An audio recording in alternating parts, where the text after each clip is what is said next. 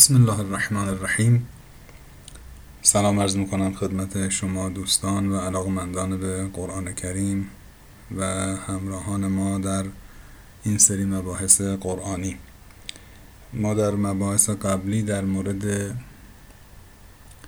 معنای آیه صراط الذین انعمت علیهم تا اینجاش یه کمی صحبت کردیم با هم. حالا غیر المغضوب علیهم و الضالینش مونده و گفتیم که طبق گفته قرآن چهار دست افراد هستن که خدا بهشون نعمت داده. انبیا صدیقین که مصداقش رو مصادیقش رو نشون دادیم از خود قرآن که بعضیشون همون پیامبران هستند و هستند کسانی که پیامبرم نیستند اما جز صدیقینند و گفتیم که این کلمه اشاره به مقام خاصی از مقام اولیاء دین داره و بعد شهدا بعد عرض کردیم که شهدا در اینجا به معنای کشته شدگان در راه خدا نیست به احتمال خیلی زیاد بلکه به احتمال قریب به یقین. و اشاره است به کسانی که گواه بر اعمال ما هستند و توضیحات این مطلب رو هم عرض کردیم.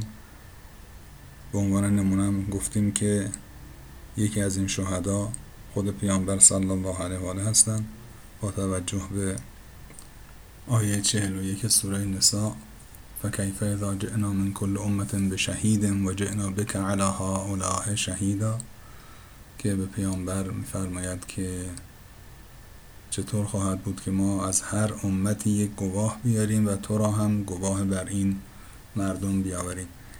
پس معلوم میشه این مقام شهادت یک مقام خاصی است به افراد ویژه‌ای از جمله خود پیامبر اکرم صلی الله علیه و آله. اعطا شده و میشه و بعد از روایات خودمون استفاده کردم.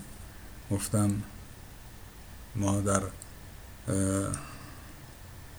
سلام به ائمه علیهم السلام به عنوان نمونه امام رضا علیه السلام رو اشاره کردم که ایشون رو از صدیق شهید خطاب می‌کنیم و همینطور حضرت زهرا سلام الله علیها رو که از صدیقت و شهیده خطاب می‌کنیم و در زیارتشون اومده. اینا همه اشاره به این مقام بالای این بزرگواران داره که اینها رو به عنوان نمونه ارز کردم وگرنه سایر معصومین علیهم السلام هم همین مقام رو دارا هستند.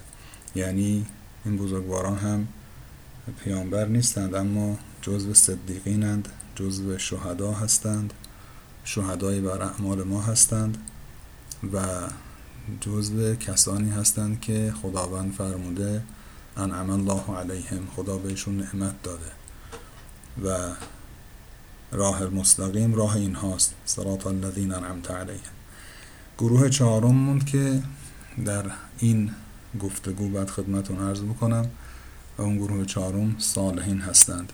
همه اینها بر اساس آیه 69 سوره نساء بود که گفتیم و من یطع الله و الرسول فاولئک مع الذین انعم الله علیهم من النبیین و الصدیقین و الشهداء و الصالحین حالا صالحین مونده. صالحین کیا هستند؟ خب کلمه صالح هم مثل کلمه صدیق می‌تونه معنای لغوی داشته باشه که داره یعنی آدم شایسته آدم خوب کسی که اهل کارهای خوب هست. ولی در عرف قرآن به افراد خاص و ویژه‌ای این کلمه اطلاق شده. من نمونه های از این افراد رو از آیات قرآن نمونه هاشو خدمتون عرض می‌کنم تا ببینیم اینها خلاصه افراد خاصی نیستند که عمدتا خود پیامبران هستند. و همینطور اوصیاءشون و همینطور افراد خاص و ویژه‌ای که حالا ممکنه پیامبر نبودند یا وسیع پیامبر نبودند مثل حضرت مریم سلام الله علیها اما مثلا بهشون صدیق اطلاق شده. حالا در بعضی موارد هم می‌بینیم که صالحین در قرآن باز به خود پیامبران اطلاق شده. همونطور که ارز کردم اشاره به مقامات خاصی است این چهار تا کلمه. مثلا در مورد حضرت ابراهیم میفرماد که و انه فی الاخرت لمن الصالحین حضرت ابراهیم در آخرت جزو صالحین هست. آیه 130 سوره بقره. یعنی این مقام در آخرت مقام ویژه است که کسی مثل حضرت ابراهیم علیه السلام دارای این مقام خواهد بود. یا مثلا در سوره مبارکه انعام میفرماید که و زکریا و یحیی و عیسی و الیاس کل من الصالحین. آیه 85 سوره انعام. این چهار پیامبر بزرگوار همشون از صالحین هستند. یا مثلا در سوره انبیاء علیهم السلام میفرماید و وهبنا له اسحاق و یعقوب نافله و کلا جعلنا صالحین سوره انبیاء آیه هفتاد و دو. از این نمونه بازم داریم. به هر حال می‌خوام بگم که ما با این چهار گروه در قرآن مواجه هستیم که خداوند اونها رو کسانی قرار داده که نعمت بهشون داده. و راه مستقیمم راه اینها هست که عرض کردم عمدتا انبیا هستند و همینطور اوصیاشون و حتی کسانی که ممکن از اوصیای پیامبران هم نباشند اما دارای بعضی از این مقامات هستند. حالا در ادامه الله اگر توفیقی باشه عرض خواهم کرد که در واقع اینها معصومین هستند. از خود قرآن میشه این استفاده رو کرد.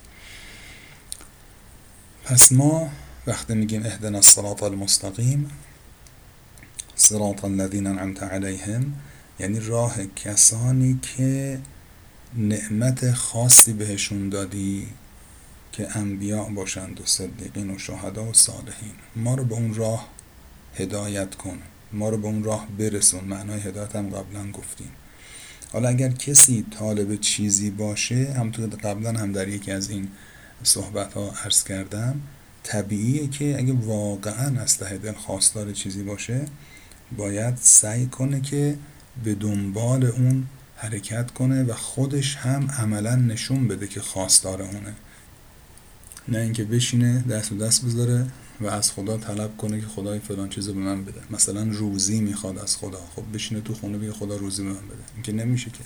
حالا اینجا هدایت می‌خوایم بعد خودمون دنبالش بریم. اگه هدایت می‌خوایم برسیم به اون راه مستقیم راه انبیا باید سعی کنیم در راه انبیا قدم برداریم. خداوند در قرآنش انبیا رو برای ما معرفی کرده نمونه های مختلف گذاشته.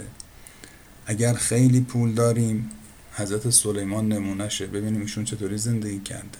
اگر خیلی در گرفتاری و مصیبت و مریضی هستیم حضرت ایوب نمونهشه اگر فرض بفرمایید که غم و قصه فرض بفرمایید دوری از عزیزی رو داریم حضرت یعقوب نمونهشه. خلاصه همینطور بگریم تو این 124 هزار پیغمبر حداقل همون چند تاشون تو قرآن اسمشون آمده نگاه کنیم. برای افراد مختلف نمونه های مختلف خداوند گذاشته. اگر کسی در صحنه گناه قرار می‌گیره خب نمونه برامون گذاشته حضرت یوسف علیه السلام. پس خلاصه وقتی میگیم خدای ما رو به راه راست هدایت کن این نمونه ها رو دیدیم دیگه برامون گفتن. باید عملا هم خودمون سعی کنیم اونطوری باشیم و از خدا هم بخوایم اون وقت خدا ما رو در این مسیر توفیق بده و موفق کنه. وگرنه اگر هم تو لغلقه زبانی رو بگیم ولی عملا دنبال راه انبیاء و اولیا و اوصیا علیهم السلام نباشیم. در مورد ائمه علیهم السلام هم همینطوره. ما امامان مختلف داشتیم. هر کدوم به اصطلاح در شرایط خاصی بودن. ارز کنم که زندگی هاشون برای ما الگوه. هر کدوم اونها رو می‌تونیم الگوی زندگی خودمون قرار بدیم. ممکنه زندگی ما الگوش یکی از امام مثلا امام کاظم علیه السلام باشه. الگوی زندگی شما فرض کنید امام سجاد علیه السلام باشه و همینطور اما ائمه دیگه. باید سعی کنیم اونها رو بشناسیم. مثل اونها در زندگیمون عمل کنیم. یعنی بریم عملا دنبال اون گونه بودن. اون وقت بخوایم از خدا اهدنا الصراط المستقیم خدا ما رو به راه اینا برسون که عرض کردم هدایتی که از معانیش رسوندن شخص به مقصد نه فقط راه رو نشون دادن. انشالله بازم در ادامه این گفتگوها در مورد این آیه و ادامه این آیه با هم صحبت خواهیم کرد. موفق و معید باشید. خدا نگهدار.